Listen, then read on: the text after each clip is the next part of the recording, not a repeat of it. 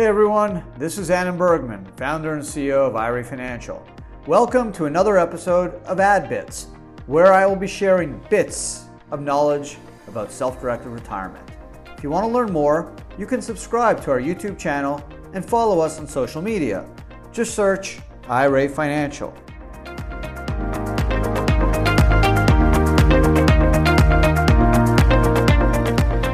Hey everyone, Adam Bergman here, founder, IRA Financial tax attorney. On today's Ad Bits, I want to talk about 1099 contractors. Can you set up a solo 401k? So, this is one of the first questions I get from people that are interested in learning more about the solo 401k. They've heard about all the great advantages, the ability to put away up to 58,000 or 64,500 if you're over 50 the loan feature, the ability to borrow up to $50,000, 50% of your account value, whatever's less, the ability to serve as the trustee and invest in stocks and also real estate or even Bitcoin, great asset and credit protection, ability to make pre tax or Roth contributions. So people will get really psyched about the Solo K. I mean, it really has all the features of the self directed IRA, but you get the added features of high contributions and the loan feature, which you know a lot of people really appreciate. So once people are kind of fixated on a solo K, the next question I get is, okay, Adam, I want in. Am I eligible? So I go through the eligibility requirements. I say, what do you do? Say, well, I work full time at company XYZ, but I have 1099 income. So right away, bang, I'm fixated on that 1099 and I tell them right away, these are the two requirements to be eligible for a solo K. You need to have a business, US based business. Doesn't need to be even profitable, just needs to be not a hobby. So there needs to be the anticipation of revenue, hopefully profit. And then number two, there cannot be any full time employees. That means someone who works a thousand hours or more in a year as an employee, not an independent contractor, but as an employee that is a non owner. So, a non owner, obviously, someone who doesn't own any of the LLC interest or stock in the business. Now, a spouse is not deemed an employee for ERISA purposes.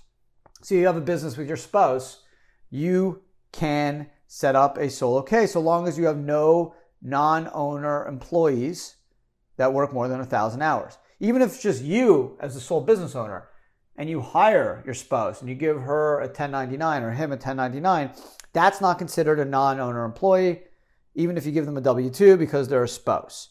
So those are the two requirements. That's it. It's pretty simple stuff. And the 1099 obviously is the most popular way to get self employment income because there's lots of ways to earn 1099, whether it's consulting, whether it's performing other uh, services for a company, whether you drive for Uber or Lyft or work for DoorDash. As of now, in the United States, those gig type of employment slash um, compensation arrangements are still not considered employer employee. And although the a UK court recently ruled that Uber and its drivers are actually engaged in an employer employee relationship, which is a big blow to Uber's business model it's still that type of decision has not materialized in the United States courts as of yet. So right now, those drivers are considered independent contractors. So what's the big determination? How does the IRS determine if someone's an independent contractor or employee? And it really comes down to a bunch of factors. Number one, control. Right? How much control does the employer have over you? Do you are you forced to go to work nine to five? Are you forced to you know wear a certain uniform or act a certain way? Or do you have any other activities? Are you just focused on this one particular business relationship? Your behavior, financial relationship, your actual relationship, and yeah, the facts do matter, right? All those facts I mentioned are determinative of whether you are a 1099 or a W 2. Now, for IRA Financial, we usually W 2 everyone unless you're doing like one off consulting for us. Um, if you're in the office, you're going to be there about, even five hours a week on a consistent basis, we're going to W 2 you. But if you're you know, wiring our office, or you're, you're doing some consulting, uh, financial consulting, or something else, yeah, we'll, we'll send you a 1099. Now, the nice thing of getting a 1099 is you can set up a solo 401k. And when it comes to contributions, it's based off your 1099 or your other self employment income. So even if you earn a million dollars as an accountant at um, a big accounting firm, if you only earn $6,000 as a 1099 for your expert witness testimony as a consultant on a 1099 basis, you're only able to contribute up to 6000 in your solo K. Now, one caveat to that is when it comes to employee deferrals, the limitation is 19,500 or 26,000, and that's per individual. So even if you participate in 15 401k plans or two or five 401k, you can never go above the 19.5 or the 26 for 2020 or 2021. So that means if you put 16,000 in your Apple 401k and you have $10,000 of 1099 income, you're under 50, you can do another 3,500 in your solo K. But also in the solo K, you're able to get that 20% profit sharing on your 1099 amount. So if you're a Schedule C or single member LLC, generally the most you can contribute is either 58 or 64,500 and that's broken down into two components. Number one, the employee deferral, which is the 19.5 or 26 if you're over 50. And then the profit sharing, which is 20% of your 1099 income or 25% if you get a guaranteed payment from a partnership or a W-2. So let's take an example. Adam makes 20,000 bucks a year, um, you know, doing consulting work. And then I make $200,000 a year at IRA Financial. So I'm, of course, maxing out my 401k. That's what I tell everyone to do. So I, of course, I'm doing it. I'm under 50. So I put away 19.5 in my IRA financial 401k. And let's say IRA financial gives me a 4% match. I'm happy. So then I have this $20,000 of 1099 because I serve as an expert witness on self-directed retirement matters. How much can I contribute to my solo K? So I can't put any more employee deferral in because I already hit the 19.5.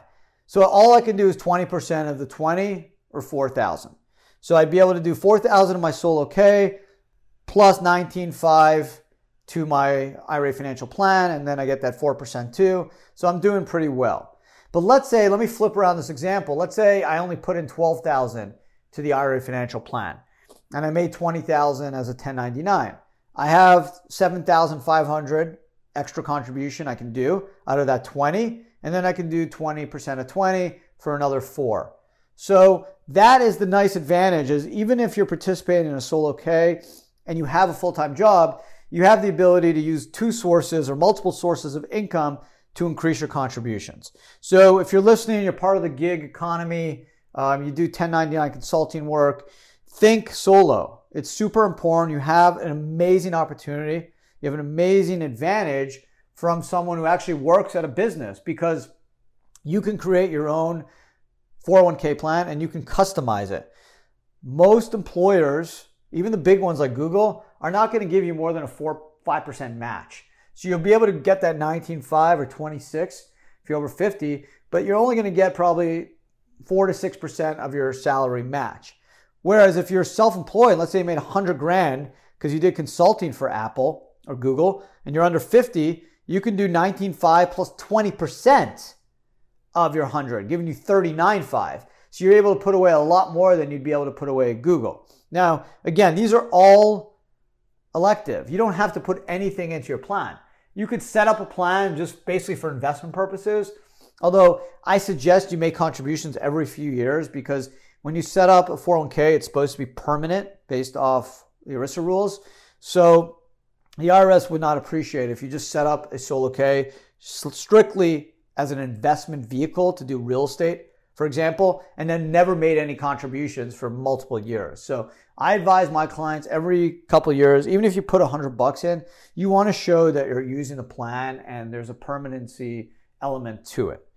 So there you have it. If you're a 1099 contractor, again, whether you work for Google or DoorDash or um, Uber, Lyft, and, and you have any type of part time or full time 1099 side income or full income, um, think solo. Uh, it's a great opportunity to maximize your retirement benefits, great opportunity to take control of your retirement from a contribution and also from an investment standpoint, really powerful creditor and asset protection elements.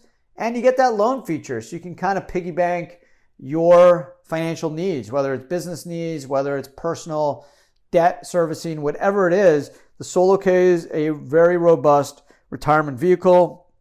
And because you're in the gig economy, you actually have an advantage over someone who works full time at even a major corporation. You know, as, as I showed in my example, you can maximize your retirement benefits, also get the loan feature, and of course, get the opportunity to self-direct and diversify and, and do alternative assets, which which I think is, is pretty cool. So there you have it. Um, if you are a 1099 contractor, you should certainly consider going solo. And I'll tell you this: if I had the opportunity, I would put all my clients in a solo 401k. Unfortunately, not everyone's self-employed, right? Not everyone's got 1099 uh, or or business income with no full-time employees.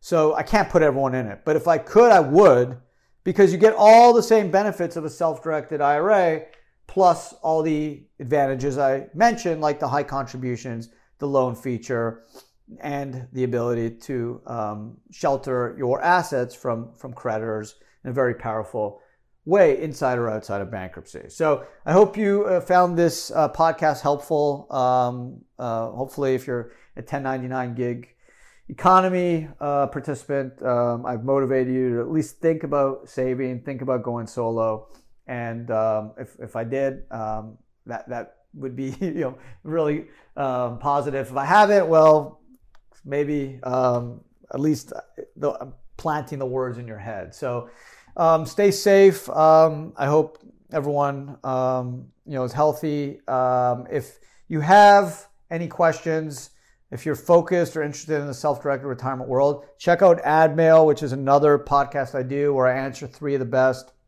client questions from the previous weeks. Uh, also, Adam Talks, which is you know a podcast I've been doing for uh, four four years or so, um, and really talks basically takes it in tax attorneys take on retirement, investments, and um, taxes. So um, check those out wherever you pick up your podcasts. Also, you can check out our YouTube channel. We um, drop generally four to five videos a week, and, and, you can also check out the podcasts, which are always available on YouTube as well. So please subscribe. Uh, I think you'll really enjoy it. Otherwise, um, thanks again for listening. Thanks for your support. Thanks for watching. Thanks for subscribing. And I'll talk to everyone again next week.